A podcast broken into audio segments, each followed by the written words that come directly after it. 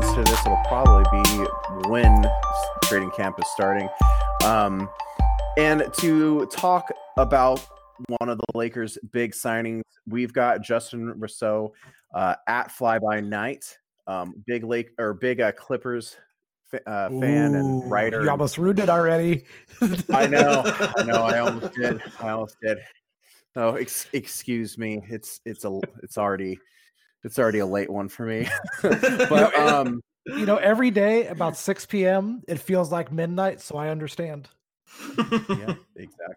So, but uh, anyways, how are you doing, Justin? You know, just living day day to day is all I, anyone could do in this uh, hellhole that we call a pandemic. So, you know, it is What's what it is. Day? Just, yeah, days, days blend together now. You know, like it's weird because if like if the N F L wasn't playing, I wouldn't know what Sunday was. Like as weird as that sounds.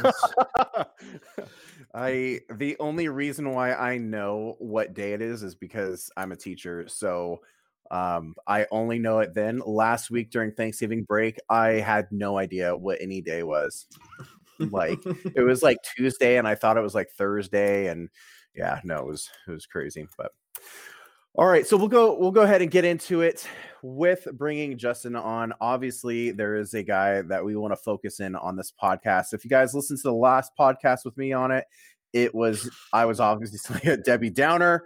Um, people people were like, "Holy crap, this guy is hating on the Trez signing," and I pretty much did, but that's fine. Um, so we want to talk about Trez because Justin watched probably every game. What the last two, three years or whatever three that they've years, had yeah. him.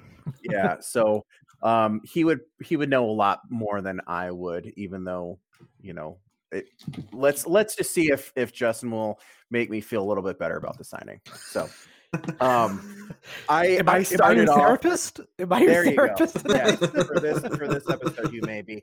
Um, we'll go ahead and we'll start with the bad. So then we can hopefully end better. Um, What do you think was Trez's biggest issue last year? I think most people would probably point to like how he played in the bubble, which even though then he still had like a true shooting percentage of like sixty percent in the bubble. Um, I don't know how much anyone can really say he would be bad in the playoffs because the previous year with that, with that kind of upstart Clippers team before, you know, they they got Kawhi and Paul George. He had like a seventy-three percent true shooting percentage in the playoffs that year. So what do you like what do you think is the biggest issues for him? So naturally everyone's going to point to defense, and I would point to that as well. But mm-hmm. I'm also going to take this on a different route. I think last year it was tough for him because I don't think he knew what his role really was. Or he might have thought his role was bigger than what it should be, because you gotta remember, like like you mentioned, the previous year it was, you know, the ragtag group that, you know, made the eighth seed and took Golden State to six games somehow. I don't remember how the hell they did that, but no, you know, he was a big part of that. And then the next season, this past season, it's like, okay, well, here's Kawhi and P G, buddy. Like, you know, I'm sorry, but they're gonna have to get the lion's share of the minutes and and the touches and all this stuff. I think it's a very tough adjustment for him. And I think that's why, to me, one of the biggest issues with him was that he didn't fill the role that he probably should have like filled in a better way. There was many times where he'd get the ball, you know, on a short roll, and rather than pass to the open guy in the corner, he would kind of just try to go up haphazardly. And, you know, it wasn't great. So it's like, I, I kind of think it was tough for him last year, just trying to figure everything out. Like it's a new situation. Like as much as the team was the same, it was vastly different. You know, like you, you brought in these two superstars and they get the lion's share, and now he's got to tone back what he does. And I think it was tough for him, but I think he can use last year as a lesson to better prepare for this season. I think I, I definitely agree with that, because obviously now he's joining a new team. It's not some something that he could have considered to be his team, you know, not necessarily that he was the star of the Clippers before they got there, um, but definitely felt, you know, as you said, kind of more of a focal point, even though obviously span of the year and yada, yada. Um, Well, their but, their primary offense was really just Lou and I mean, their main go to was that Lou and Trez pick and roll the year before. Which so I I definitely get the the big uh, switch when it comes to his role on the team for sure. Yeah, definitely. Yeah, definitely. I think people forgot how potent that pick and roll was, especially mm-hmm. with Gallinari, because mm-hmm. you know people couldn't leave him, and then he operated as a ball handler at times for it, but. A lot changed, you know, like and it's not Kawhi and P G. I, I don't blame anybody specifically f- for what happened.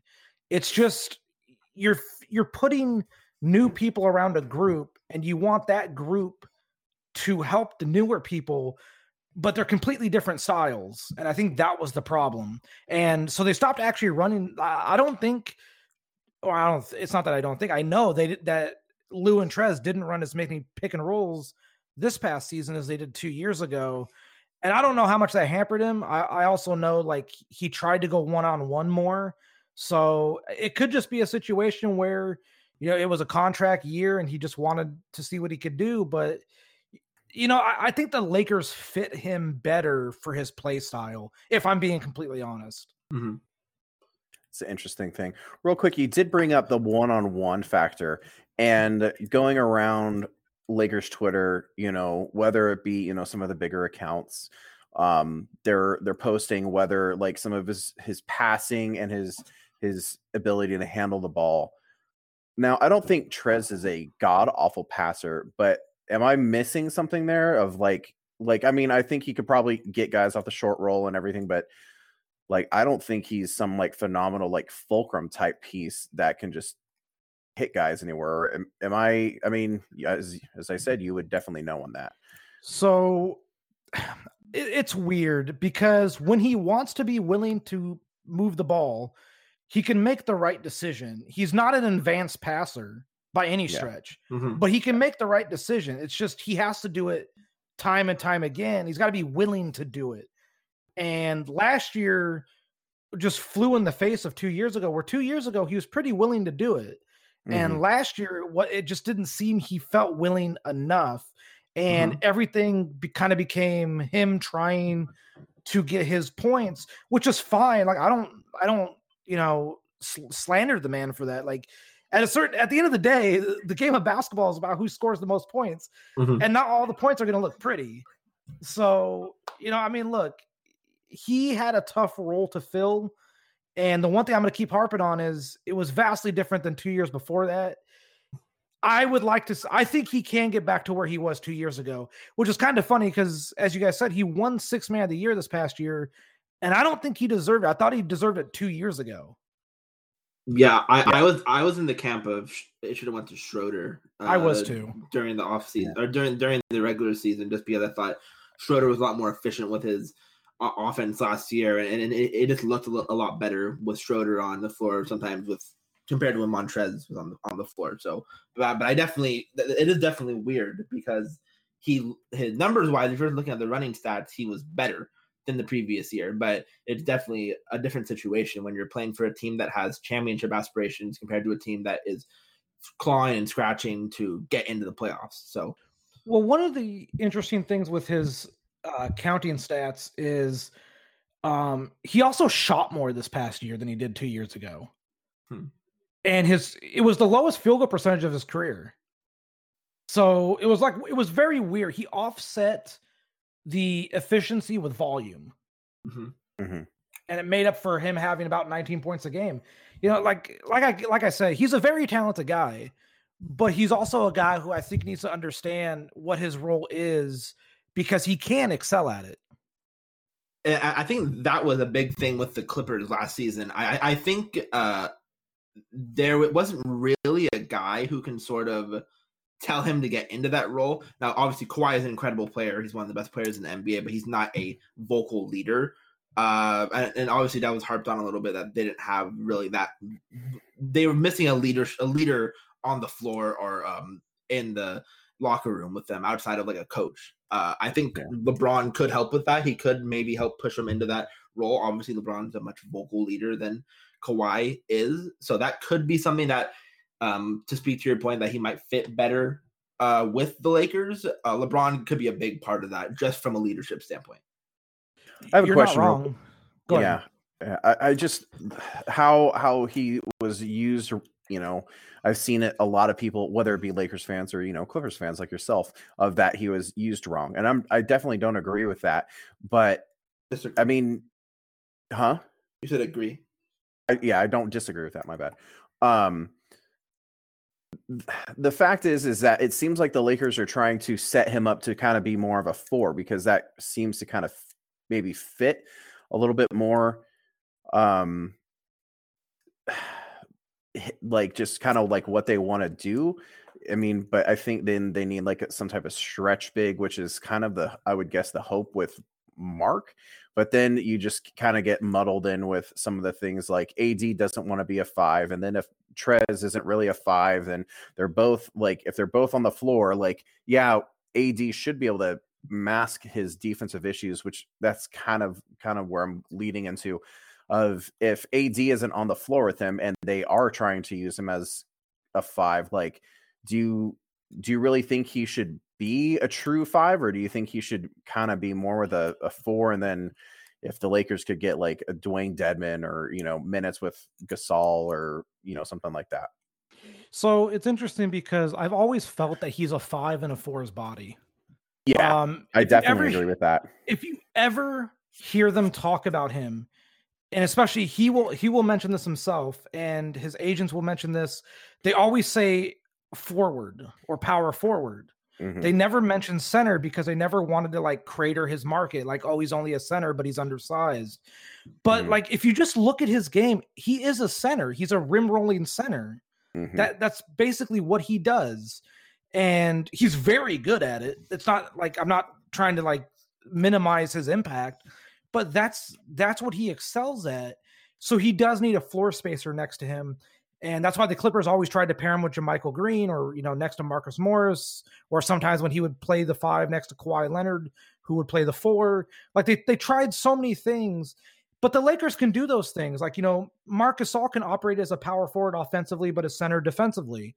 Uh, same thing with Anthony Davis. So they have these machinations to kind of play with, the Lakers do, that the Clippers didn't have, because they had Zubac, who was an around the basket center who did flash ability to knock down jumpers, but they couldn't play together because like that, that it was just very, the fit was very wonky, mm-hmm, to be yeah. honest. Like they tried it two years ago and it was, it was no bueno.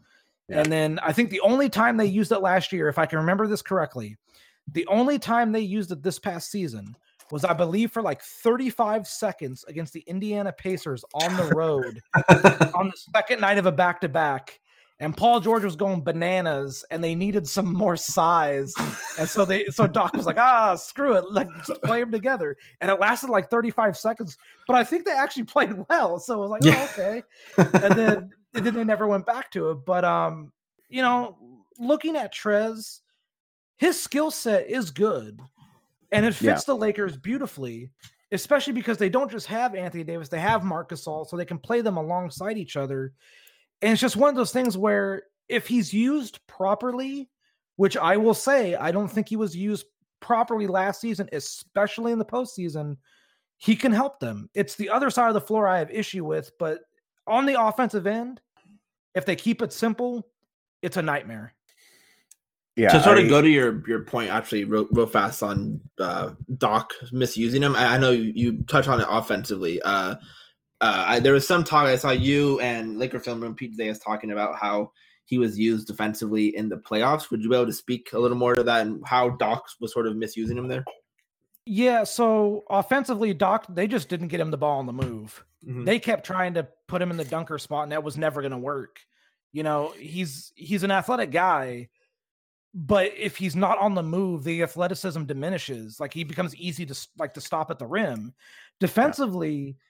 my issue with how they u- used him was also with how he used himself. He seemed very slow on to diagnose things. He seemed confused. Um, it's not a coincidence that the team was better defensively in the postseason with him off the floor. And it's not all his fault. I just think that him missing time before coming into the bubble due to the death of his grandmother, yes, like it completely killed him. Um, I know he was frustrated. He was supposed to play that final seeding game against O K C, and then they ruled him out because they said like his result wasn't. Uh, it was like inconclusive or something. They or they, so, something happened with the N B A where they just held him out, and it completely. Um, I think it just really frustrated him, and he wasn't himself in the bubble. And like, imagine it like this: you're this guy who hasn't played in six months, seven months at the time. And now it's, hey, man, can you just come in right away in a postseason series? Like, yeah. That's not fair to the guy. So mm-hmm. I don't hold his postseason against him. But a lot of the stuff I saw in the postseason dates back to the regular season, you know, with, like, the missed assignments, stuff like that. Like, I can vividly remember Kawhi Leonard getting so frustrated with him defensively. Mm-hmm. He I told him, yeah, he told him to just go guard, I want to say it was, uh, like, Torrey Craig. Like, he just stuck him on Torrey Craig so that Kawhi could guard Jokic. Like, it was – I just I just don't think they were on the same page. And it was just – it killed the team. It just killed the team. I just don't think there was a trust factor defensively, and it kind of broke down. Yeah, I, I definitely agree with that. And and offensively, he's kind of a guy that I've wanted the Lakers to have for years. Now, I wish he was two or three inches taller to be a true actual five. You know, instead of more of a four, four body with a five skill set.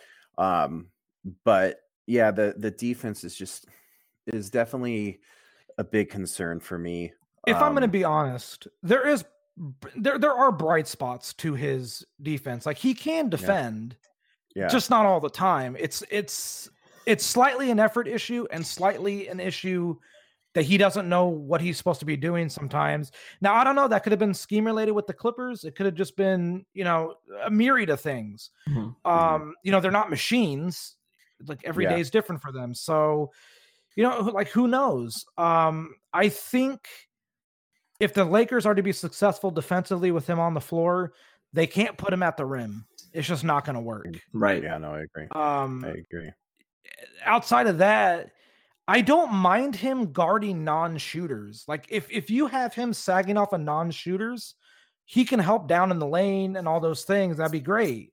But it's it's a very tricky game to play. And now, because you're trying to do all these things, like, you want to play him as the five, but he's a four. And then, like, all these things. And, like, it could come back to bite you, but they have the talent and the mental capacity with LeBron and A D and Frank Vogel to figure this out. Yeah. Yeah, I, I I agree with that. I agree with that. And definitely with the bubble, just to kind of wrap up on the negative concerns, as someone who who like I knew my grandma was my great grandma was passing away, and I literally told my parents, do not tell me that she passed away until after I get off of work, because I knew I was going to just like break down after. Like, as as you know, going through that and then having to like go play basketball, which is a very emotional game in its own right, you know, and you're away like, from your family. I don't, mm-hmm. and away from the family. Like, I don't, while, you know, everyone can get their last off about like how he played and everything. I, I do agree that, that I, I'm not really going to hold that against him, especially mm-hmm. since we did see the crazy success the, the year before. You know, mm-hmm. so um, yeah. All right, we'll we'll go ahead and move on to some of his positives. Um, one thing that I think we kind of we were going to talk about pick and roll offense and a duo between you know Schroeder and and Trez, and just kind of like how that will relate to Lou, like how Lou was with Trez. I think that can be rolled into one. Um, that you know as you said, getting him on on the on the move is just vital. You can't have him like just in a single spot, as you said. So you got to be able to you know have a guy that can get that can toss him oops or get get him you know pocket passes or whatever, be able to use that seven four wingspan, like whatever. Um hopefully Schroeder can do that. What do you What are your what are your thoughts on that potential duo? I mean, obviously we know like with LeBron, it will be like ridiculous when they're on the floor together because LeBron's one of the best passers of our generation. But um, going along with Schroeder and kind of like that little parallel. So it's very like if you if you actually just look at it as like like comparative wise, Lou Williams and Dennis Schroeder are very similar.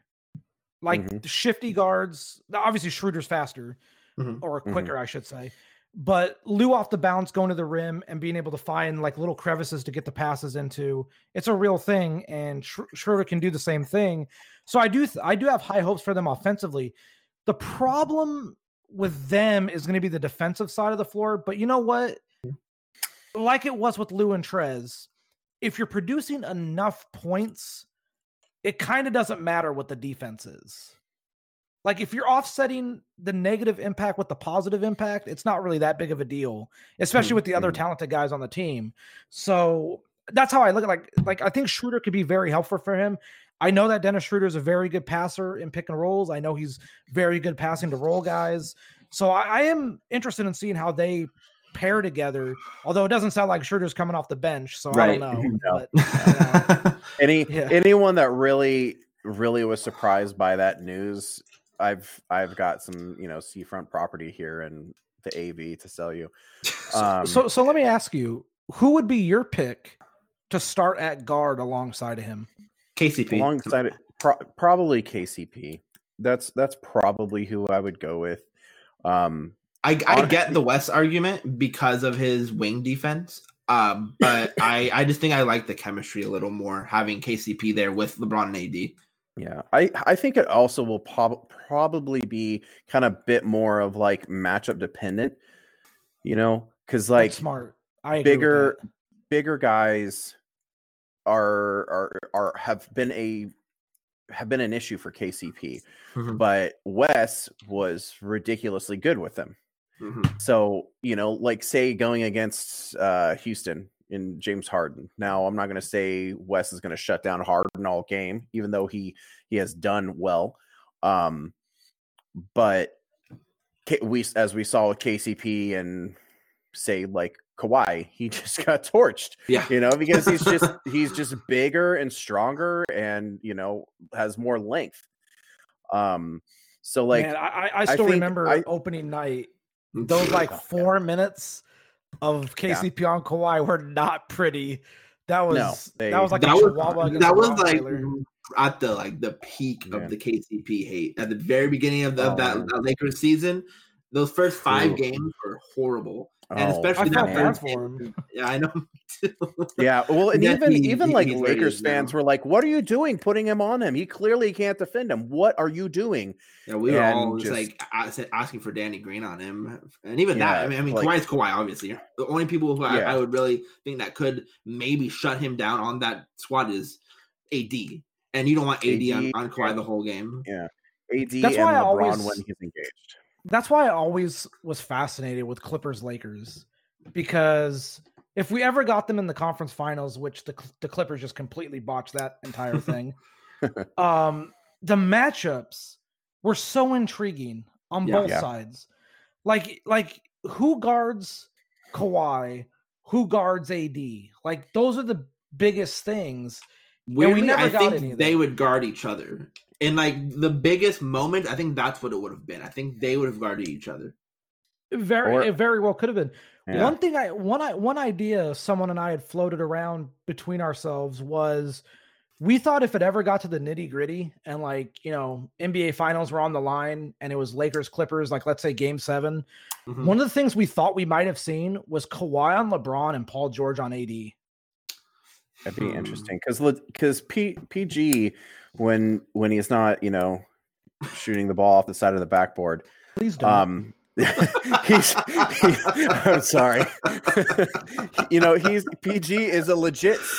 I'm sorry, that was, that was too easy. I'm sorry. Uh, he was that, that was like a, that was like a flashback. That was like a, yeah. a, a yeah. war flashback. Yeah, yeah. He's like, no, never again. Real quick on Paul George, I want to say this about him. People might disagree with this, but I have watched that series, the second round against Denver, uh, a second time. Mm-hmm. I think he was their best player. He had a good series. It was that last oh, game. Yeah. It was that last, it was his that very defense, last game. His defense kept them in so many games, yeah. especially on Jamal Murray. He was he was absolutely suffocating. Oh. He's what? He's six nine with what a seven two, seven three wingspan. So I mean, like. He's and he got navigates through screens very well. Yeah, he he moves yeah. like a, like a guard uh, too yeah. defensively, but like a giant guard, obviously. Yeah, yeah. When he's when he's not having moments like you know that, he thank you. They all they yeah. always come at the worst, the most they, inopportune they, time though. Boy, they do that. Yeah, that matchup. that matchup would have been a, a real fascinating thing. We'll see if we get that. that there this year. I'm not counting chickens anymore. hell, hell, I didn't count chickens back then. yeah. It, it always seemed inevitable for like ninety-five percent of the season. It just felt like it was it need it was going to happen. Like there's no way it wouldn't. And then obviously, you know, it happened. That's what scared me though. It felt inevitable, and that's what scared me. Because all these inevitabilities in, in the N B A, like, oh, we're going to see LeBron and Kobe in the finals against each other. Like, it never happens. Oh, man. That one, that is, oh, that LeBron, is a painful man. one. That is a painful one. Yeah, sure. It's just, we never get the things we want in life is something no, I've come to, no, come to expect, no, unfortunately. No, no. Uh, so, well, to get back to Trez, after a little, no, no, no. I, we, we participated in that rabbit hole. We are oh, known man. for our rabbit holes. Um, how I guess I guess this could kind of go again into into two questions in a one of how can LeBron and A D help Trez offensively, and then like do you see them being able to execute some of the common sets? I, I think with LeBron you could literally do anything and yeah. just be like, hey, just hit him on the move, and he'll he'll be able to do it. Um, I don't think A D is quite that passer, but I think also A D will have, you know, that type of gravity that will take guys away from him. Um, just, again, you got to make sure that you're hitting Trez on the move or or whatnot. So um, what are your thoughts on on that? So I think LeBron, more than anybody, obviously, on the Lakers is going to help him offensively. Mm-hmm. And one of the ways might actually be – so the Clippers like to run a lot of middle pick and rolls with him. Mm-hmm. Um Which the Lakers will do that. Like it's not like it's not like it's a secret. Like everyone runs right. middle pick and rolls, you know. But one of the ways that the Lakers could help them even more is I think they could run more side pick and roll action, because mm-hmm. one of the th- like it sounds like a really weird thing, but it's a shorter distance for him to travel mm-hmm. when he gets mm-hmm. the ball on the roll. If you run it in the uh, on the side, and for a guy who's six seven, yes, he does have a pretty long wingspan. But when you're trying to beat bigger defenders to the spot, you need to have as little distance as possible. So I, I actually do think that side pick and rolls will be a, a good thing for him. Um, they can operate with him in the dunker spot. It's just going to be like, like you can't do it a lot. You got to be very particular with how you do it. But mostly he he's a very good roll man. The other thing is he's good on cuts, mm-hmm. but he's not a timely cutter, if that makes sense. So they're going to have to be able to diagnose and discuss with him how he can better, I guess, serve the team as a cutter and when to cut. I mean, as we all know, LeBron loves to hit cutters. Like that's mm-hmm. one of his God, yeah. greatest talents. So that and the one hand, you know, fastballs to dudes in the opposite corner. So yeah, like those are the two LeBron just linchpins of his passing arsenal. So mm-hmm. he Trez is a very simple player, and I know that sounds like uh like I guess rude to say, yeah. but most most of the great players are simple. Like you know what they're good at. Like like it's not hard. Like we know Kawhi operates very well at the elbow and mm-hmm. in the mid post. It's it's not hard to see that and get him the ball in those good spots. So with Trez, if they get him the ball in his best spots, which is middle pick and roll, side pick and roll, you know, get him as a cutter flashing through, like these things will help him. And I think this is why, like, while I think the Clippers are benefited by him leaving and Serge Ibaka replacing him, I also think the, that Trez can help the Lakers if he is used correctly. And I have no evidence to say that he won't be used correctly at this point. Mm-hmm. A, a quick question on Trez's uh, offense. Uh, there's been some clips floating around of him as a um, operating um, in a triple threat, like a face-up guy. Um, is that something that is just like highlights that, that we're seeing, or is that something that he, he does a lot as a off the dribble against bigs who are slower than him and blowing past him?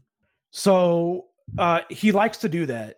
Um, mm-hmm. If he catches the ball in the mid post and he feels that he can take the big off with the first dribble, he will do that. Um, mm-hmm. One of the things that he has become known for, for people who have covered the Clippers, watched a multitude of Clipper games, he has a patented shot, which is he likes to take running right-handed floaters. So if he ends up on the left side of the floor in the mid post and he tries to take the big off the dribble, he will get to the middle of the lane, take a sprinting uh, leap off the left foot and throw almost like a right-handed hook shot, but it's not, it's a little push shot. And he's very good at it. It's his little pet shot. Um, he's tried to work in floaters. Uh, he's not that great at the floater, um, but he likes to take bigs off the dribble. It's it's something that he just thinks he can do, and he can do it. It's not like I'm I'm, I'm not trying to crap on the guy. It's just mm-hmm. he can do it. It's just I don't think that's conducive to the most success for both him and the team. Right. But it is something he has the potential to do. That, that's something I see happening more with like LeBron off the floor, or with Trez was just one of those those guys on the floor, and sort of giving him the ball to sort of operate on his own. But that's all that you're saying. It's not like the most efficient thing to go. If you're trying to maximize his his talents, then that's not the the first thing to go to. Essentially, you, you know, when that might actually be really effective for the Lakers is if, let's say, Gasol's on the floor. And mm-hmm. Gasol's out at the at the three-point line, and the center has to come guard Gasol, and Trez is against a smaller four or someone like his size, he might be able to just bully them down. Mm-hmm. So that's another thing where he might have the advantage with the Lakers that he didn't with the Clippers because he was the center. Right. It's interesting. It's interesting because, like, I don't really want him dribbling, like, at all. But He's... just just as just as he said, like, it's not – It's not the uh, the most efficient, but it's also not a play that I should be like, "What the fuck are you doing, dude?" So mm-hmm. that's always that's always good to know. He's very dribble happy in transition too. If he gets the ball in transition, oh, uh, and he thinks he can, you know, go the length of the floor, he will try. And it's not necessarily always ended up as a bad thing, but like he he thinks at times that he can do more than he can, which is fine. You want guys with confidence. So they might just have to rein that back in a little bit. Yeah. Right. Hopefully he learns uh, hit LeBron on the outlet. He'll do all the, he'll do the rest of the work. Yeah, I mean that guy's pretty good. Yeah, that guy's pretty good. Yeah. Excuse me. Um, I think the last thing we we've kind of touched on it, but yeah, is there any? Yeah, any any areas that you think that um. the Lakers can showcase that Doc just totally screwed things up with, or um, any areas on the Lakers that could be negative for him? So, you know, I, I touched on it briefly. Mm-hmm. The biggest negative for the Clippers in the postseason with Trez was in that Denver series, Doc just kept putting him in the dunker spot. Mm-hmm. I think they were just very frustrated with how little they could play him, that they just kind of negated his offensive impact, and he was very lost on offense. He wasn't good on defense. And so they just stuck him in the dunker spot, and you can't do that. You know, like that's, you're not maximizing his value that way. Mm-hmm. So as long as the Lakers avoid that, that's the only negative exposure I could see with him on the Lakers offensively. Defensively, just don't have him guard the rim. Um, obviously Gasol and Davis are there to help with that. But, you know, you, you got to remember, and I'm not saying this is going to happen, but he was a center mm-hmm. his entire, for the last three years, and even a little bit before that with Houston, his penchant is to stay close to the rim defensively. So they're going to kind of have to beat that out of him. Like, hey man, like you can go on the perimeter and guard people. It's just going to take some time. Mm-hmm. I think he can guard on the perimeter. He cannot guard against smaller, quicker guards. But against bigger wings, he does have a little bit of a chance. So, but as long as you avoid the problem areas, which I know sounds a lot easier said than done. Like if you mm-hmm. avoid all the weaknesses, you always have positives, you know? So, but yeah, that's just how I look at it, is you got to mitigate the negatives. And I think the Lakers can do that with him. As far as, are there areas of his game that I think the Lakers can uh, help extrapolate for him? Um, I don't expect him to be a jump shooter. He tries it every now and then. I really hope people don't expect that. Um, the one thing, the one thing I, I do like out of him, which is kind of like a weird thing to appreciate, he is not shy about taking late shot clock into the quarter threes. He's he's the chucker, and I appreciate that. That's great. I do too. I, I, I really appreciate that. He's not shy about that. I always like that about him. He just be like, "Hey, man, I'm I'm doing it," you know. Um, the other area, though, is I think honestly, there is passing with him, mm-hmm. but you have to make him want to do it. And I think if they just stuck guys in the corner and ran middle pick and roll with him and Dennis or him and LeBron, there is a chance where if they if they tell him you got to be unselfish, I think it could be even deadlier than it would be if he didn't make those passes. Nice. Cool. I like that. I do. Did I make you feel better? A little bit. Yes, I, I do. I do appreciate that because, yeah, but it, I, I do not expect you to have listened to the last podcast that I was, oh, that I was on. I, it, it was just, yeah, I was, it was literally the only real positive was like, I, I've never really liked Trez, like da- dating even back to like Louisville, never really been the biggest fan of him. Um, But like the the biggest thing that made me feel better about the signing, as I said before the podcast, was was when Tristan Thompson signed that mid level, the same exact deal, and I was like, oh, okay, I feel better about this now. So I mean, that's that the was, going rate for a helpful big now.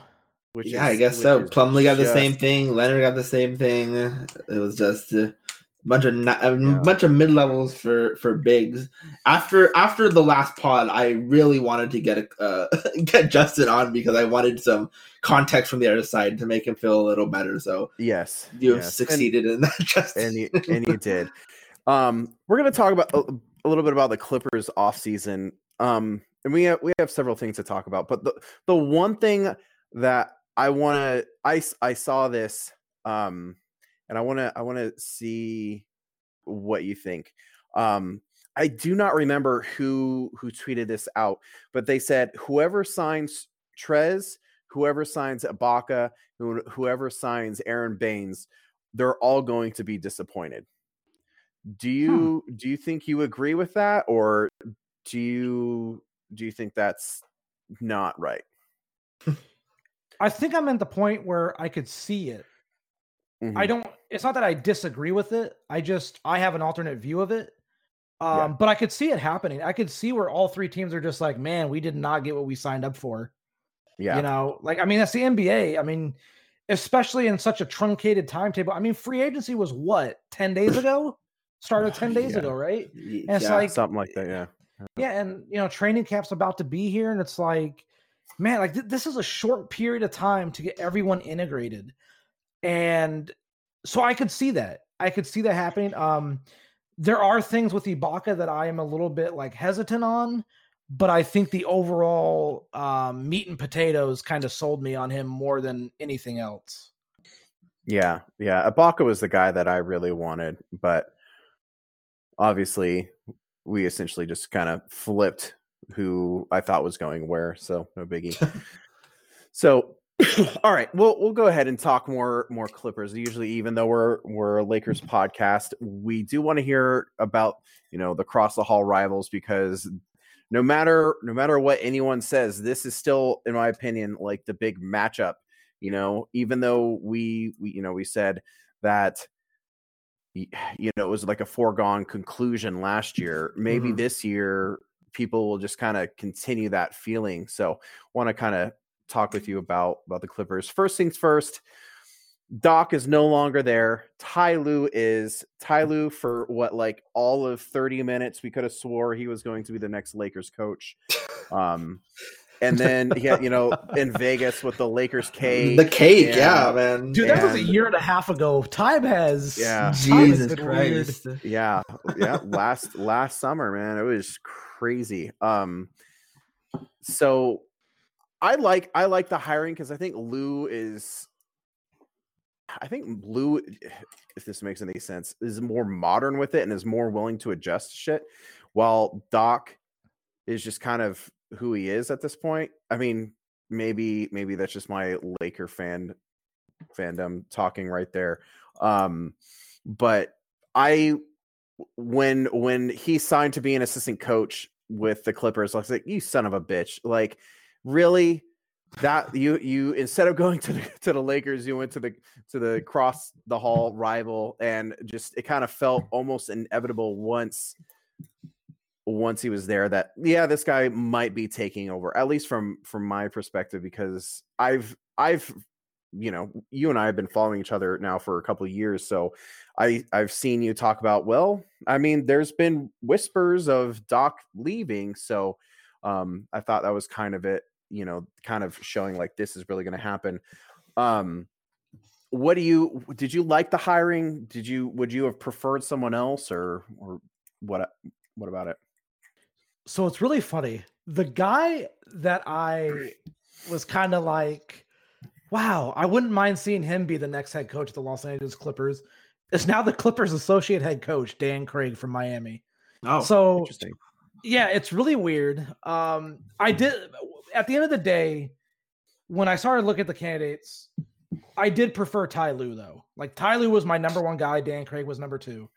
Um, Ty, and you're not wrong about this. He's much more modern than Doc is. Um, when I wrote about how when the Clippers hired Ty Lue, I, I explicitly wrote if you go back and watch those Cleveland teams, and even just look at the data and go back and watch the footage. Those teams believed in shooting a ton of threes yep. and not taking bad shots. They didn't like mid-range shots. Um, Doc's preferred style, and he never, he's a, this isn't breaking news, so I'm not like breaking news here. Doc's a stubborn guy. You know, I mean, any any coach has been, what? Any, well, think about it. I mean, he's been in the league twenty years. That guy's forgot more basketball than we'll ever learn. So... Yeah. You know, I get it. I get it. I get the stubbornness. You know, we all get there at a certain point. And his style was, you know, he had his pet plays. You know, he had the pistol. He had floppy action. He had all this stuff. But when, you know, when it came down to it, he never prioritized getting the best shots. And in the Denver series, and it, this is what's funny about them actually blowing the Denver series. If you go back and watch that Denver series, the last three games, this, just the second halves, they had a ton of wide open threes that they just missed. Mm-hmm. And I feel like he got, and I was part of it. I was scapegoating him, but the team just needed to make their open threes. And then he's probably okay. Although it was reported and that, you know, short of the finals appearance, he might've just been gone regardless. Um, The thing with Doc that I'll always say is I don't think the Clippers could have had a better person as their head coach, but I think they could have always had a better head coach. Mm-hmm. And I, and Ty, I totally agree with that. W- yeah, Doc, with, uh, Doc's an incredible stuff. person. Mm-hmm. Like if you really think about it, like that's a guy who, if he wasn't coach, he would be a spokesperson somewhere.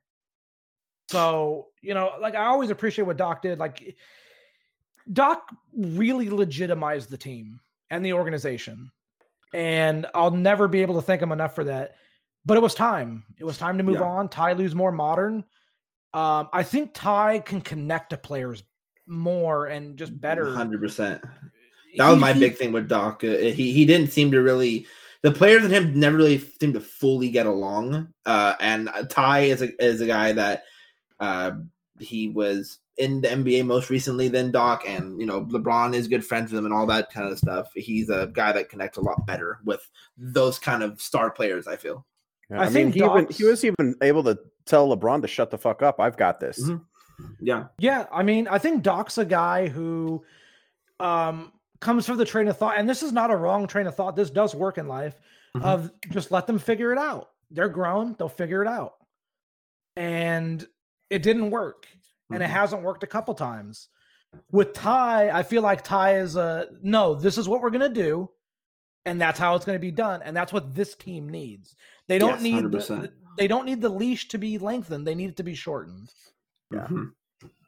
Yeah. I, I, I agree. I think while I think I probably have like Nick Nurse higher rated, I think, you know, being able to, to,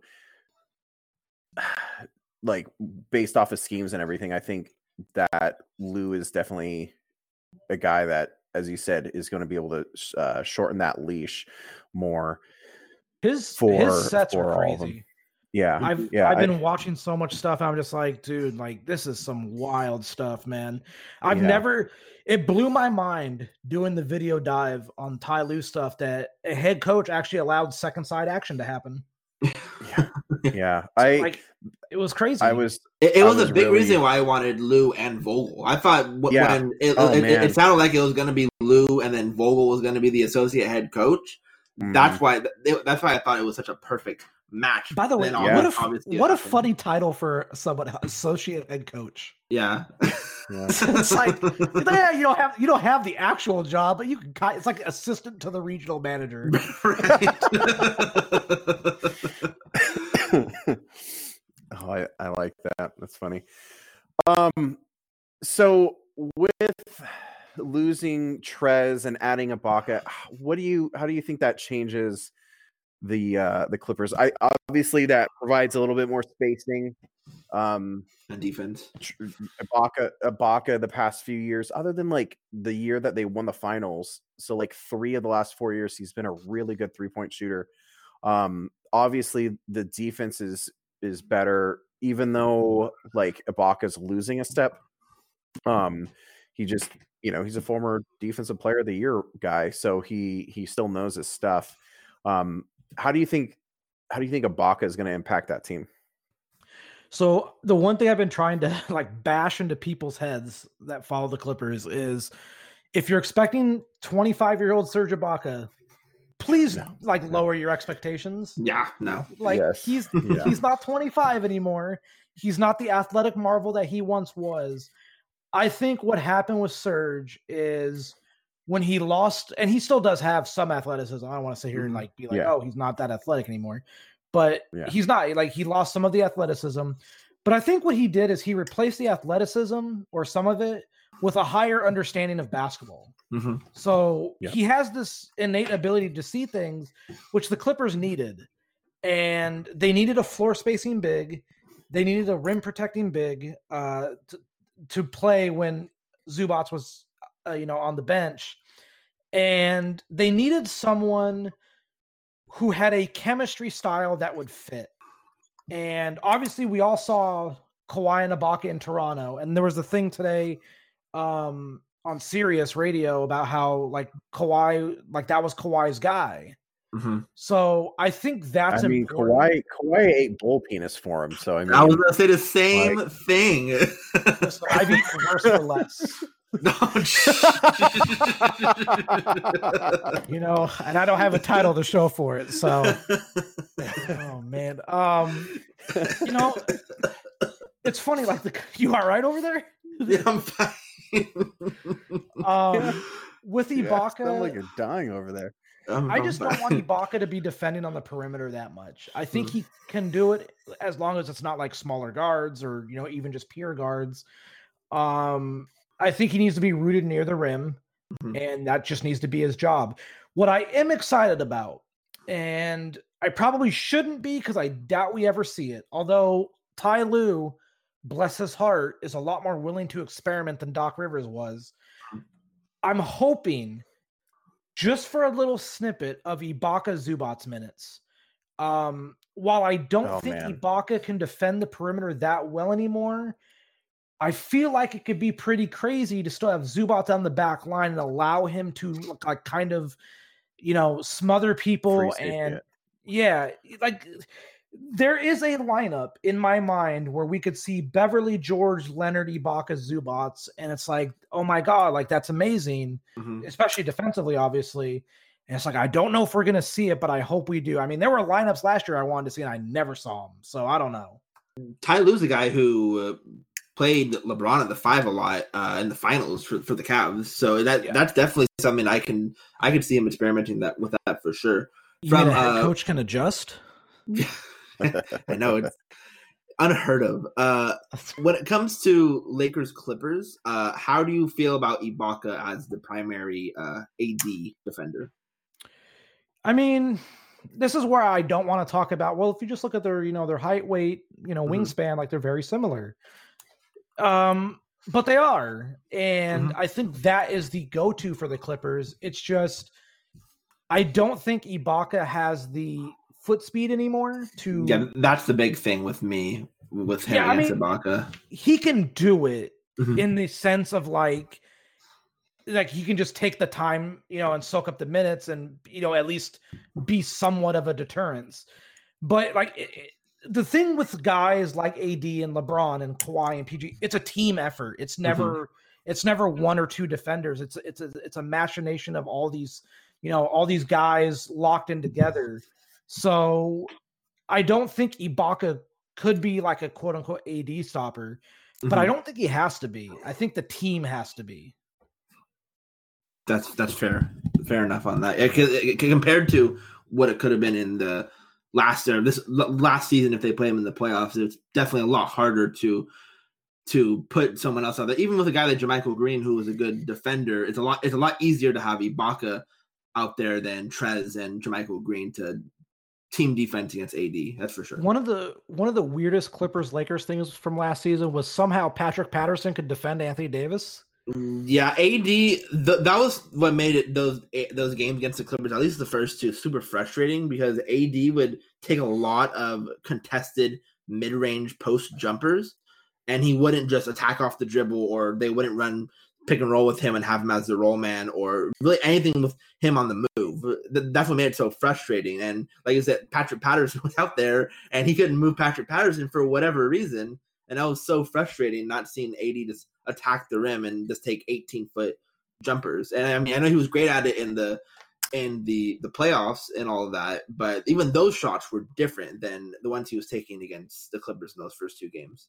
Speaking of Anthony Davis's jump shooting in the bubble, it's it's kind of made me a little bit excited for the upcoming season because I want to see how much of stuff like that. It's not just him. Like Marcus Morris was ridiculous from three. Serge Ibaka was ridiculous from three. You know, plenty of guys had insane runs in the bubble. And I'm kind of just at the point where it's like, how much of that was real and how much of that was just the setting? Mm-hmm. And I'm curious to see that with this upcoming season. Like it's going to be, it's going to be a season for sure. Yeah. That, that shoot that the shooting in the bubble, I, I think it ended up like starting to come back down to earth, but I remember a couple people pointing out, like, I mean, and it was, it was talked about like on E S P N and everything about how like the depth perception of it all changed and it helped a lot of players.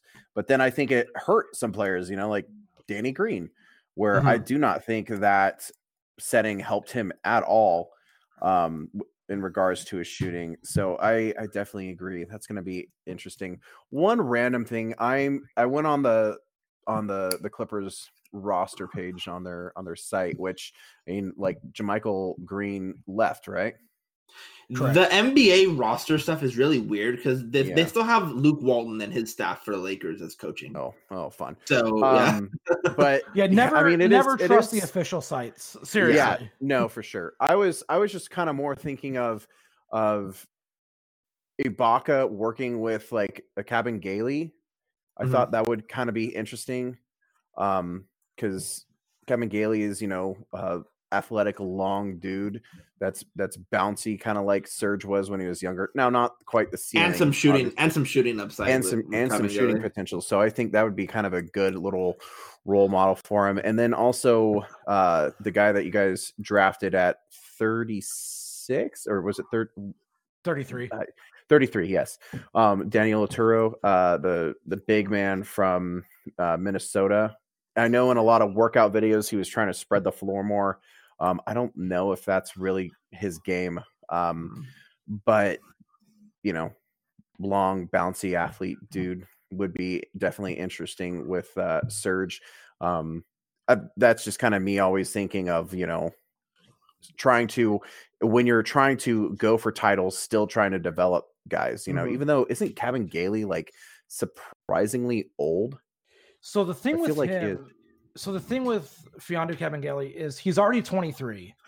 Um, yeah, yeah, yeah. But he did not start playing basketball, I believe, until he was like seventeen. Oh wow, interesting. Um, and he is Dikembe Mutombo's nephew. Nephew, yeah, yeah. yeah. So yeah, yeah. I mean, quote unquote, basketball's in his blood, but mm-hmm. you know, he's only been playing for a handful of years. Um, I like him. I don't know how much he actually plays this upcoming season. No, I mean, probably actually, not much. If you look at his G League numbers, it was very weird because like he shot like thirty-three percent from three on like high volume per game. They really liked him. They only really liked him rim running or shooting threes. But I believe like over like the last half of the season, he shot like forty-two percent or something. Mm-hmm. It was something like that. Uh, don't quote me on that though. I know, I know he shot better is I guess the overall point I'm trying to make, but um, yeah. he, he has also, he has an interesting skill set. I don't know if I consider him a four, mm-hmm. but also that like, that's what has me excited for Ty Lue. Like he, that guy might get a chance that he did not have with Doc Rivers. Yeah. And oh, yeah. and kind of kind of thinking about it, you know, like if Serge is playing more four than he has five and Kabengele is a five or, you know, it's like the you have Zubac obviously starting, former Laker legend, but then it's your only other big men are Serge and then I guess Joakim unless Patterson. like Patterson. Oh, Patterson. Patterson. Oh, yeah. I forgot. And I and they forgot that. I know last year, and this is a Doc thing, but I know they played M- Morris a little bit at the five. Uh, that could be something that they could explore as well. I don't know if that's something you really, you really, you really want to use that much, but that is something I know that the Clippers used last year. So that actually frustrated me that in the Dallas series, they went to that, and it, it was amazing. It, it mm-hmm. worked. Morris at the five worked. And then they never ran it in the Denver series. I think they got like two minutes in the Denver series. And they I understand were probably scared why. of Jokic on that well, part. I yeah, I understand that. But it's like you were willing to run it against Dallas at times when even Boban was out there, but you're not willing to run it against Mason Plumlee. Like, right, yeah, right. like what's the point? Mm-hmm. And that's what for that was that's one of the other frustrating things, which I can go on for hours about with that, the decisions that Doc made, but you know, they are, I guess, devoid of, you know, uh, what's the word I'm looking for? Like just well-known good big men, just because estab- established big men. Thank you. Yeah, yeah. I don't know how I missed that word. Thank you. uh, so it's Zubac and Ibaka. And then you're really kind of just like, well, maybe Patrick Patterson some nights.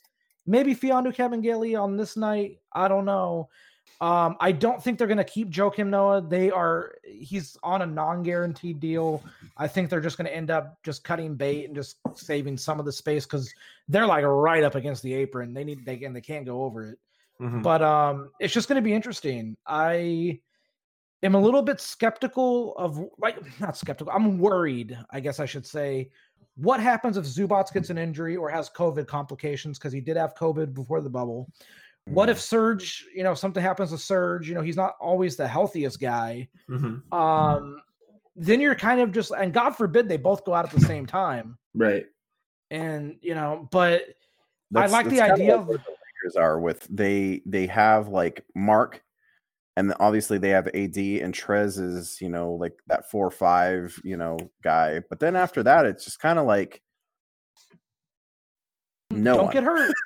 yeah, yeah. yeah like don't they, hurt, they if if they're if they're not playing Trez at the five, they literally only have one five on the roster and Mark. Other than that, like everyone else is like fours.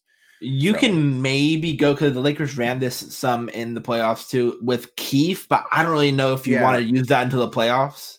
Yeah, no, for sure. And like you, you could do that. I mean, kind of mm-hmm. like how the Clippers use Pat, Pat, Pat as, as you know, a you know small ball five and whatnot. Mm-hmm. So like there are guys, but I, the parallels of it is really interesting. Yeah, in my for sure. On on that, like both of them could both be like it. Kind of some you know fans of both teams were kind of like, well, we want Batum. Well, no, we want Batum. So um, I guess that would actually be a, a good thing to talk about Batum with. With the Clippers not really having that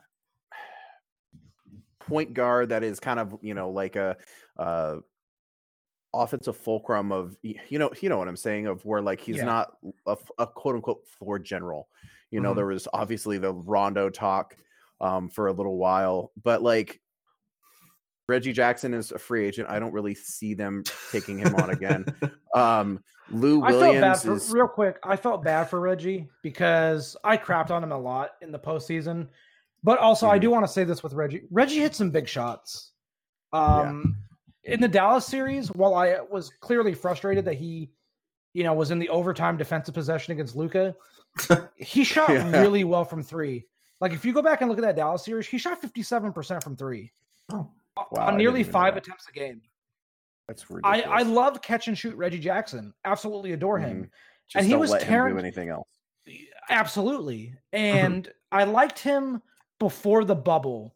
When he was on the Clippers before they went into the bubble, he was really good. He was efficient. He was playing really smart, really calculated. And then the bubble came, and then Pat's uh, Pat Bev's injury happened. Mm-hmm. And then he got unfairly thrown into the fire. Like, hey, man, we're going to need you to play like twenty-seven minutes a night. And he can't do it anymore. And, you know, one of the reasons they beat Dallas is because they stopped starting him. Mm-hmm. And they went and they went to Landry Shamet. And so I want to say this about Reggie. Like, like while I was frustrated with Reggie Jackson, he did do several good things that I wish people would actually recognize. Mm-hmm. For sure. For sure. Just please don't defend. Yeah. yeah. He just he yeah. couldn't yeah. do it. He's actually a yeah. guy that I've looked at a couple different times as like a last roster spot for the Lakers. And mm-hmm. Lakers have a decent amount of guard defenders. So if there comes a time where they, he needs to play it, it would be easy to pair him with like a Caruso or a K C P. Just and like you said, not not having him defend major major players and major points of the game like he was against the, the Mavericks. Yeah. Yeah, just don't yeah. let him do that. yeah. And don't let him with... switch on to Reggie or onto Luka Doncic. Yeah. Don't oh god. and then with with Pat Bev, he's I mean, he's more of a defender, you know, catch and shoot type of guy, you know, spot up guy. And then, you know, Lou is more of a two and a one's body. I mean, I don't know what they I think they like Terrence Mann, but he's not ready for that either. So How how do you think is it's they're gonna go about it? I before you got on, Merge and I were talking about how like you know Kawhi isn't really a guy who you just yeah you give him the ball in the in the big moments, but he's not the guy who's really running the offense. He's kind of more of that finisher, kind of how I've said the Lakers uh, should kind of look more at with A D of where. He can be the fulcrum at times, but really you should just use him as the elite finisher that he is. Paul George, again, can handle the ball, but he's not a floor general. Like you don't want him at the, you know, at above the break and, you know, running sets and everything like that. Luke Kennard, who is, you know, kind of a, another secondary ball handler. What do you like? All all that goes to like, do you see like Batum as kind of that guy, or do you see? I mean, even though that's not really him either, or like, do you see like potential moves going on with that? So I guess that kind of goes into like twofold of the the Batum signing, of the playmaking that he has you know been able to do over his career, and then like potential move or you know if they address that. I mean, there was even hilariously. Um, some Russell Westbrook talk. Let's do it for oh for like God. a for like a quick minute, and then there was then there was even more confounding to me of a return of Chris Paul. Um, so I I I don't know what type of like you know kind of going all that like a potential move and Batum signing and like how does he help with that as well and everything. So I can tell you that. The Chris Paul stuff was real. That's um, just crazy to me. It's not that crazy. Um, as I've been told, his wife, whose name escapes me right now, and I feel really awful about that. I cannot remember her name right now. Oh, uh, okay. I don't. I don't remember LeBron's wife's name. So Savannah. Um, yeah, there you go. no, um, I don't, yeah, I don't know C P three's wife's name either. I don't know for sure. Oh, Jada. That's right. His wife's Jada. name is Jada. Yeah. Um, and, and it wasn't just her. His family wanted him back in L A. Um, they never moved from L A, from what I have been told. Um, yeah. So, like, when he it got was... traded to Houston, he his family just stayed in L A.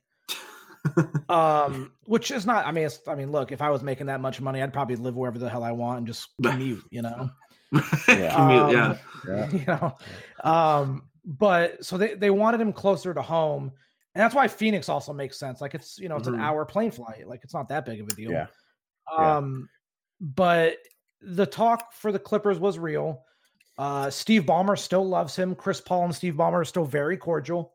Um, they, if you ever see them before and after uh, Clipper games, when Chris Paul would come play against them, they would always be talking before the game on the court and after the game. Like, so it's not like, it's not the Blake Griffin situation where there's animosity. Right. Like Blake, okay. Blake loathes the organization for the most part. Which and is sad. Chris, I, it is really sad. It is sad. It, it happens, but it's sad. Yeah. Um, Chris still adores a lot of the people in the front office. Like he still talks to them, still friends with them. I know he's still friends with Chauncey. So, mm-hmm. you know, there's always stuff like that. Um, but I do know that the Chris stuff was real. The Westbrook stuff never made sense. That was just, yeah, it was always like, why? Um, especially like when you see, when you see the trade package, you're like, why would the Clippers give up all this? Yeah. It was like, yeah. Lou Bev, uh... I mean, it was, it was literally all salaries. Yeah. Like that's what it was. It was literally all salaries. It made no, that one made no sense. I mean, the for Chris Paul, I guess that does make sense with the L A connection because I mean, there was plenty of talk of of the, the Lakers, Lakers. Of Lakers yeah. also being interested in it, but that package it's, it's just was, impossible. Was really yeah. with that much money, yeah. It, so much like they would have signed K C P to a crazy big sign and trade. Um, but. Yeah, is hey man, there is there the other trophy. guys? Go, go enjoy O K C, right? Yeah. Here's twenty six right? million dollars to enjoy O K C. That's what it would have had been too, man. It was just crazy. Um, as far as like the Batum stuff goes, I'm very skeptical on him. I just I cannot believe I did it to myself. Last night I promised myself I wouldn't do this because I'd seen his footage and I promised myself I wouldn't do it. I told myself I wasn't going to watch it again and watch Batum minutes from last season, and I did it, and I hated myself for it. Um, he was he, he was not good last season. He was really was bad, bad last year. Yeah. It was bad, but and then I started seeing stuff where defensively I still like him, just not against guards. Like mm-hmm. like if he's if he's playing against like true wings, like there's footage of him. The last game he played was in Paris. When the oh yeah, when the Hornets played the the Bucks, that was the last game he played, and he got matched up with Chris Middleton. And I thought from the footage I watched, I thought he did well. Mm-hmm. But then I would go watch footage of him against like Damian Lillard, C J McCollum, you know, these guards, and I'm just like, this is not going well for him. I'm mm-hmm. like, it doesn't look great. So he he is a he's still a wing. He doesn't guard guards as well as he do, did in. the past, and I don't know about his three-point shot. I mean, it was so bad last year, and then I had to remind myself, well, he had hand issues, so maybe that played a factor. But yeah. then I, but then you look back, like two years ago, he shot thirty-nine percent from three, but even that's an aberration because the five years before that, he was at thirty-four percent. Mm-hmm. So, like, I don't know. Like, it sounds weird to say about a guy who I think now is thirty-two. Mm-hmm. I don't know what he is. Yeah, and that's no, I... scary. He's definitely totally, not the totally agree. Swiss Army knife that he used to be, obviously. No, that's yeah, what he was. Absolutely. That's what he was. He was pretty yeah. much like a like a wing Draymond Green for that Portland. Yeah. He that's killed what, the Clippers every time. Yeah. yeah. He was a fantasy basketball legend, that yeah. guy. Well, one thing I'll say about, about Batum signing with Clippers is I well, I understood Lakers fans wanting him. I think he was he was a bigger signing for the Clippers than he would have been if for the Lakers, if that makes sense. Because of his ability to play make for others, which is important, obviously. Um, oh yeah, I didn't even get into the into the point guard thing. I'm sorry about that. No, you're you're good. You're good.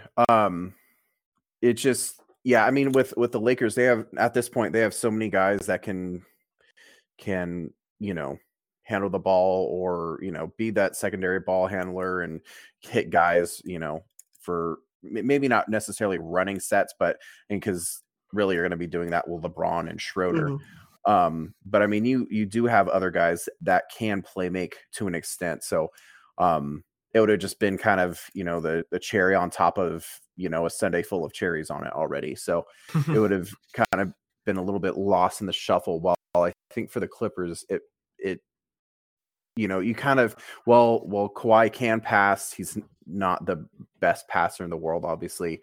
Um, Paul George can pass, but again, as I said earlier, he's not running sets at the top. Um, nowadays, I just kind of view Marcus as just like a scorer. Maybe I'm wrong on that, but um, you're not that. Yeah, guy. I think I think just yeah, just you know, and I think Luke can play. Luke Kennard can play make quite a bit, and I don't think people recognize that as much as they should. Um, but yeah, I think that's def. It was definitely more beneficial for the Clippers to get him than say like the Lakers. So. So what's I, interesting I, to I, me. Sorry, sorry, go ahead. No, no, no, no you're fine. Uh, oh, uh, I think Luke is a bigger person that can impact the playmaking than Batum. Personally, I think he's a he's a bigger guy to put into that role than uh, Nick Batum. That that's yeah. I, I I'm super. That's why I'm, I really liked the trade that he, that they did for him, and I think he's going to bring a lot if the knee stuff is uh is fine, which you know we never know for sure. But if he's if he's healthy, he's going to be a really solid addition for them.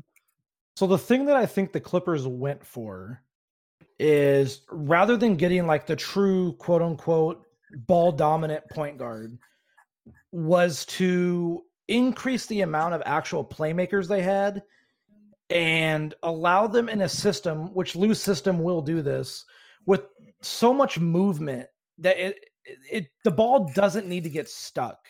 Mm-hmm. So yeah, what's the point of having one primary playmaker when we could have four or five guys who can pass well enough mm-hmm. to get us into what we need? Um, I was very impressed with, it's funny because it, right before last season began, I did this massive piece about how I think Kawhi Leonard is a playmaker that just hasn't been unlocked yet. And mm-hmm. he was a very good playmaker for the Clippers last year. Um, yeah. I think what happened in the postseason is they kind of like reverted back to the, we're just going to play I S O and that's fine. Mm-hmm. And you can do that. Like obviously the best players in the world do that. LeBron does it. Kawhi does it. Everyone does it. You know, Harden exclusively does it to some degree. And he's, he's the best one-on-one player I've ever seen in my life. Yeah. James Harden. Like I got to give that dude props. I know a lot of, I know his play style grinds on a lot of people, but oh, that man, man yeah. if there is ever a guy that you want to build to score a bucket, that's probably the guy. So, um, but as far as with the Clippers, it's let's get a bunch of these playmakers. Let's swap out Shamet for an actual better playmaker who is the same level of shooter, but can do all like Luke Kennard can pass left and right-handed equally well. Mm-hmm. Um, he's a naturally right-handed guy, but shoots left-handed, which I find fascinating. Um, he, is definitely, he is definitely a very interesting guy. I mean, Mister Basketball and in uh, his state as well out Listen, of high school. You have to be good at basketball in the state of Ohio if to surpass LeBron James in points scored. Yeah. Yeah. You have to be pretty good. Yeah. I, I forgot it was Ohio. For some reason I was going to say North Carolina, but yep. Ohio. That's just, he, he's a guy that has always been overlooked in, in the N B A, in my opinion. Well, he was in Detroit, Detroit. which is like no so, one ever thinks makes, about the, the Detroit Pistons. Unless it's which the last of the Detroit Pistons. yeah. Which is a shame, because they do have some solid – like Bruce Brown's a good player. Oh, he, he's well, a net now. He's a net Well, now, yeah. So. I just, I'm, and that's another thing. It's like these bad teams, like good players yeah. go. Yeah. Yeah. It's just, yeah. I mean, they, they got our guy, Svi Mikhailuk, too, who I'm still really high on as a as a wing who can shoot and play make a little. Uh, I, I'm a fan of Demboya. I think Demboya is a solid prospect. Um, they had Christian Wood in their on their bench. They, for a, they, had, they had Christian Wood, and then they, they drafted Isaiah Stewart and then signed, what, like three bigs? Just like, what are Jahlil you doing, Detroit? And Mason and Grant. and yeah. Jahlil, as weird as the Mason Plumlee signing was, Jahlil Okafor made no sense to me. None. None. I I have said since the moment that there was a rumor of the Lakers taking him at two back in the day, I that he was not going to be a good N B A player. And I didn't like his game. Me neither. He, I, I was just like, this dude. If, if he was we born like twenty nineties, years ago, yeah. Yes. If he was back in the nineties, you're looking at, a, a, Hall at of a superstar. He's yeah, a Hall of but, Famer. But I now, mean, like, yeah. he just, he, he's, he's a no one. I mean, he's a complete nut or bust, obviously. So, like, one of the worst I, defenders I've literally ever watched for a big man. And the only yeah, reason I, he keeps getting chances is because of where he was picked.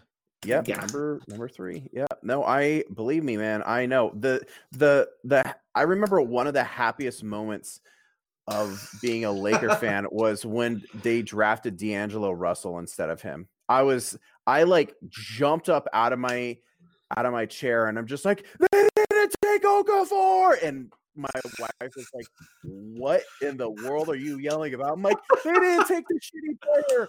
And she was just like, oh my gosh. And it's like, I, I can't help it. I've, I, I still, I, there's still some people on N B A Twitter that are like, he could, he could definitely run a bench unit. I'm like, the fuck he can?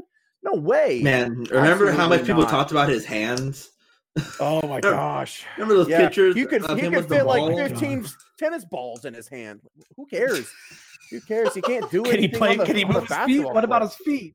Like, oh, yeah, man. My goodness, that dude. Oh, I, yeah, I just, I, that was, that was just a moment of exhalation of just like, we didn't take Jahlil Okafor. Thank God. Yeah. How did we even get on? We were talking. Oh, we talked about Luke was, Kennard, was, and then we talked oh, about yeah, Detroit. We were talking about Luke yeah. Kennard, and then Detroit just being like ridiculous, and yeah. And then they made us remember that Jahlil Okafor exists to play basketball. Didn't and he punch we, out a fan? Not a. Uh, Wasn't that? I, a I, fan? Yeah, it was like it was like in the streets of Boston or something. Oh right, yeah. yeah, yeah, yeah, yeah, yeah, yeah. Oh man, I remember man. when the when the Lakers didn't draft him, he apparently like fucked up a room or something. Like I don't remember what it was. Like he, the the yeah. Lakers drafted D'Angelo, and then the Sixers drafted Okafor, and then people yeah. just heard like loud noises in a room after yeah. that. I I remember, I remember um before that and. I would listen to podcast after podcast before getting into all this, and just everyone was like, Jahlil's going to be the pick. And I'm just like, damn it, damn it, damn it.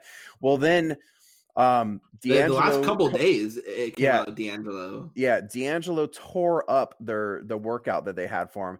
And then Jahlil could not beat like a Division two guy in one-on-ones. Mm-hmm. And I was just like, when when I heard that, I was like, if they pick him, I swear to God, I am not going to watch basketball for like another ten years. And and they they didn't, thankfully. Hey, and everything's been great since then. Yeah. Well, I want to look at look at what happened. Great, not drafting Jahlil Okafor. Yeah, yeah. There there were still some very people. Rough people give LeBron and people give LeBron and Rob Pelinka credit for this Laker team. I give it to Jahlil Okafor. That's right. Yeah. To to to Mitch Kupchak for not drafting Jahlil Okafor. See, it could have been a lot worse. Not, you would have not had any. Anyone to to trade for um, Brook Lopez? Exactly, exactly. And wasn't he on that team?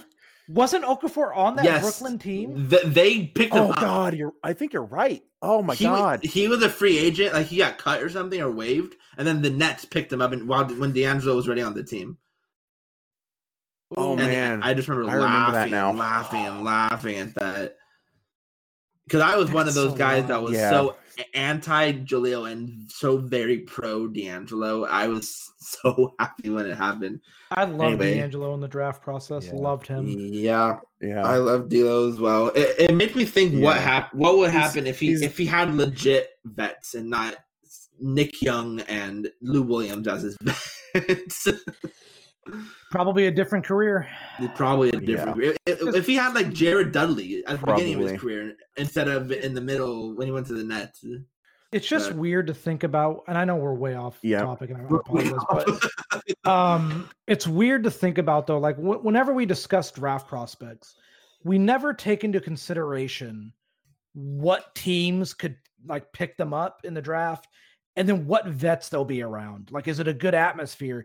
Like we we focus so much on their individual skills and their talents, which obviously we should, mm. but there's so much more to it. There's the yeah. right system. There's the right head coach. There's the right player development staff, the right veterans yeah. in the locker room. Like it, it's not, it's never yeah. just one thing. Okay. There's a reason why yeah. I didn't want like LaMelo Ball on the Knicks because I knew the Knicks would destroy him. I knew they would if he yeah. if he went to if he went to New York. So going yeah, to Charlotte is probably, uh, probably a lot better than that. Yeah, a lot of I mean, kind of like why why I I question like James Wiseman to the Warriors. While I think that's a good set up for him. I still just don't know. Like, they haven't really been able, other than obviously they were incredible in developing uh, Steph and Clay and Draymond, but they have like not been able to develop literally anyone since ever since Harrison. So Barnes, I'm just really. Oh yeah, I forgot about Barnes, but I mean, oh, boy, yeah, I mean that's understandable that was, you would forget about him. Yeah, yeah. Where yeah. is? Oh, he, he's a king, right? He's in Sacramento. Yeah, he's a king now. Oh my god, that's what, if that's what so, you tell me, I'll believe it. yeah, he. Yeah, I remember he said that he was not shaving his beard until like they got into the playoffs. I'm like, you must be looking at Moses now. Um, James Harden has company. Yeah, he has company. Oh yeah, but it was but it was patchy and everything, so it was like it was like my beard, so it was terrible. Um, so, so yeah, it was yeah. Oh, but how did we get here, yeah, man? I just, it, that that's it, we took a long, windy road, and and now we're back. Yeah. I'm I'm excited games. for the season. I'm excited mm-hmm. for the season for the Clippers and also for the Lakers. Like it, just as a basketball fan, like and I felt this way last year too. Like the basketball in Los Angeles is going to be so good oh, yeah. that even if you're not a fan of the other team, you should want to watch their games just to see how they play.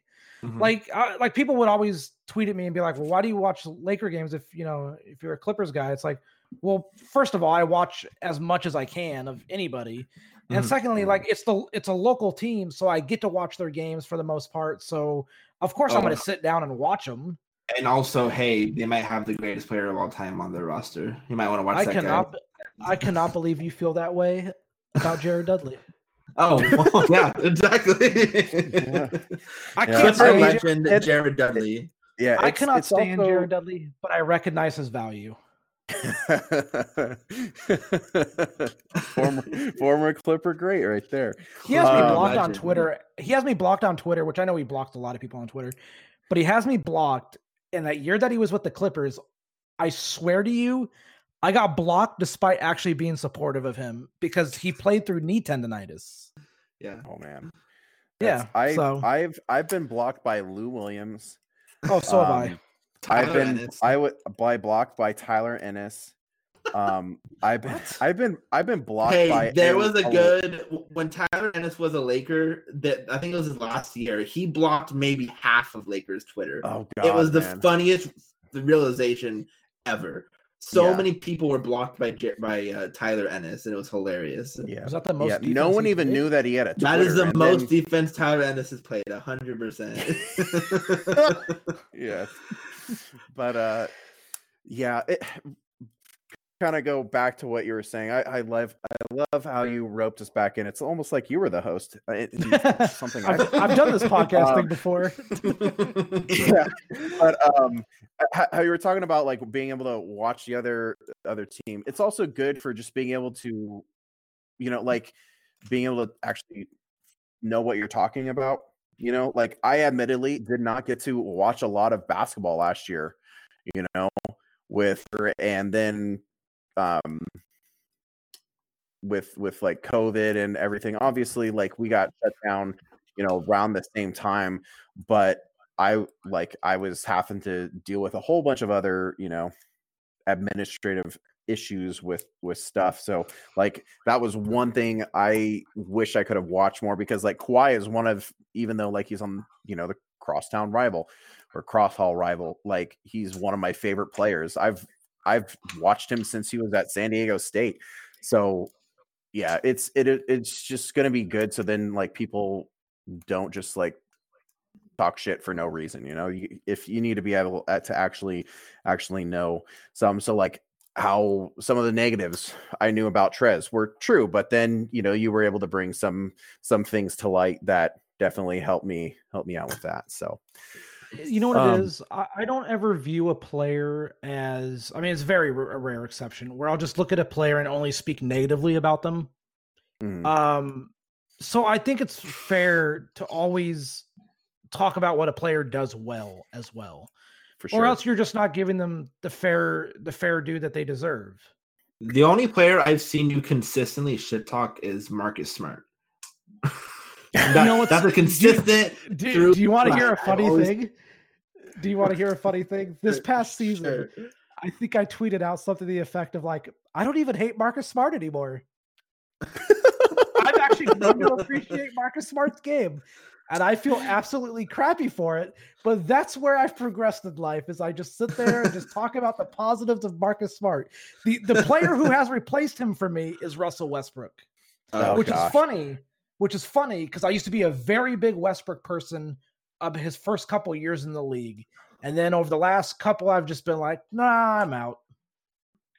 Yeah, it's really just I, like Derrick Rose is probably one of those players for me.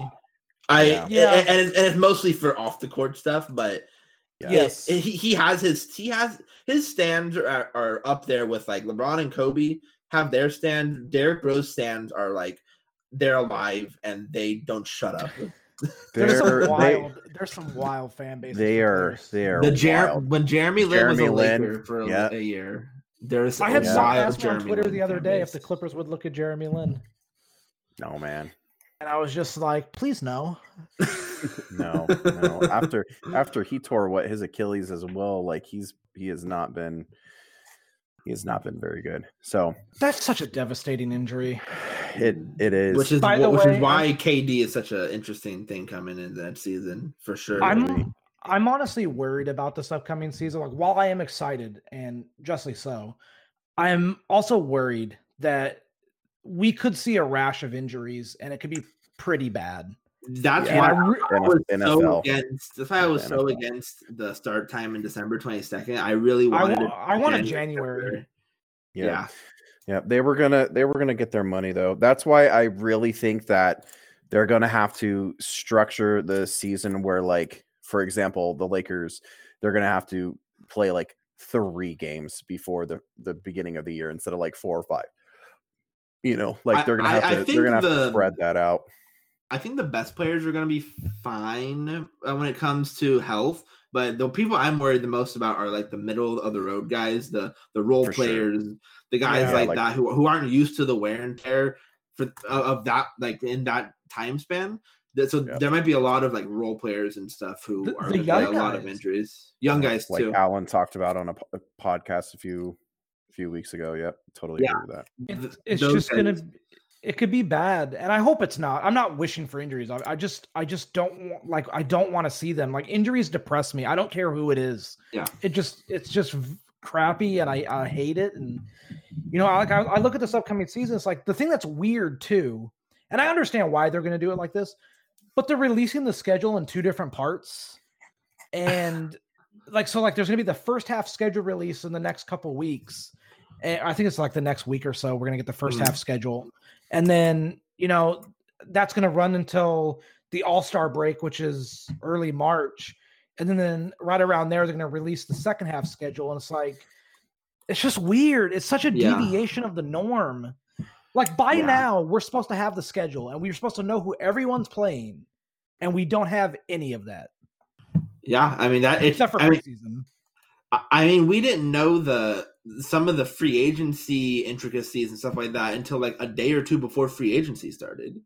It, it's like yeah. it's crazy that we're learning all this stuff like such last minute. It's like it's like they're they're writing it as they go, which is, I mean, I hope that's not the case. I, I, it probably isn't the case, but it feels that way sometimes. I mean, at the end of the day, that might be what they have to do. Yeah, like, I mean, the situation might call for it. You can plan for things, but as we've known over this year, what you might plan or what you do plan ain't always how it goes. And you got to be able to roll with the punches. You got to mm-hmm. be able to deal with things as they happen. And I think the N B A is trying to, it's just a very tricky road to navigate. I'm just hoping it's nothing like, like uh, the best case scenario, I think, is what happened with baseball. I know there's, there's early COVID cases and it kind of knocked out some teams for the first month or so, but after that, there weren't, weren't a ton. And I'm just hoping it's not like how the N F L is right now. That's the yeah, biggest thing worry is the yeah, N F L you know, is teams are being knocked out every single yeah. week. That's the and, Titans like what six weeks ago, and then of course like they then turned I mean the into, whole like, some weird type Raven of rally, Steelers, right? Yeah, the, the Ravens right now are just I don't know if anyone the, the on that team doesn't have the Broncos. The Steelers right now. The Steelers, yeah. if I read the last report correctly, the Steelers are slated to play three games in twelve days. Whoa. Like that if was, they play Wednesday, was, that was kind of how K C was at early in the season. They were supposed to have that that Thursday night game against Buffalo. Then that got changed to like Sunday night as well. And yeah, no, I I do not envy I do not envy that. But maybe maybe that'll finally get a loss, so then K C can finally try and get that that one seed one seed back. I, I want that. I don't know how the Steelers keep winning, but I appreciate it. I yeah I, I just yeah I don't I don't their know, defense don't man it. That's a good yeah. defense that's a good defense. So all right, well we'll go ahead and we'll wrap this up. Um, at, we we went on several different rabbit holes and oh it's, it could have gone way worse. I think we're, we're yeah. good. yes yes it is nothing like what we used to be back in the day. So um, that is that is probably a good thing. Um, but again, thank you so much, Justin, for joining us. We really do appreciate it. You you provided a lot of insight that not only did we not know, but just some things I just didn't even consider or think about. So, um, again, you can find Justin at Fly uh, Flyby Knite, right? Correct. With uh, K N I T E. Um, do you have anything to plug, man? I mean, if people want to follow my work, I'm on patreon.com slash flybyknight. I'm on a, am I allowed to promote a podcast real quick? Go ahead. Yeah. Um, I'm on the Blue Wire Network for the Clippers called Clip and Roll. Uh, we do a weekly pod on there. Um, look, I don't mean to hijack this for a second. I want to tell people, stay safe out there. Mm-hmm. Uh, this yes. world is crazy right now. Please stay safe. Social distance and wear your mask. That's all I got. Definitely. Definitely agree with that. Merge? Um, uh, yeah, I, that, that's really... all I would say too. I thank you, thank you, Justin, for coming on, and let's see how all this works out. I guess everyone stay safe. And I am at Playoff Merge on Twitter. So that yeah, you can find me at Lakers nineteen forty-nine, and you can find the podcast literally anywhere that you listen to podcasts. Thanks to Merge and finding everything. So, uh, hope you guys enjoyed it. Sorry for all the uh, rabbit holes. Actually, I don't care because they're always fun. So, uh, yeah, you guys have a great one. Thanks for listening. See ya.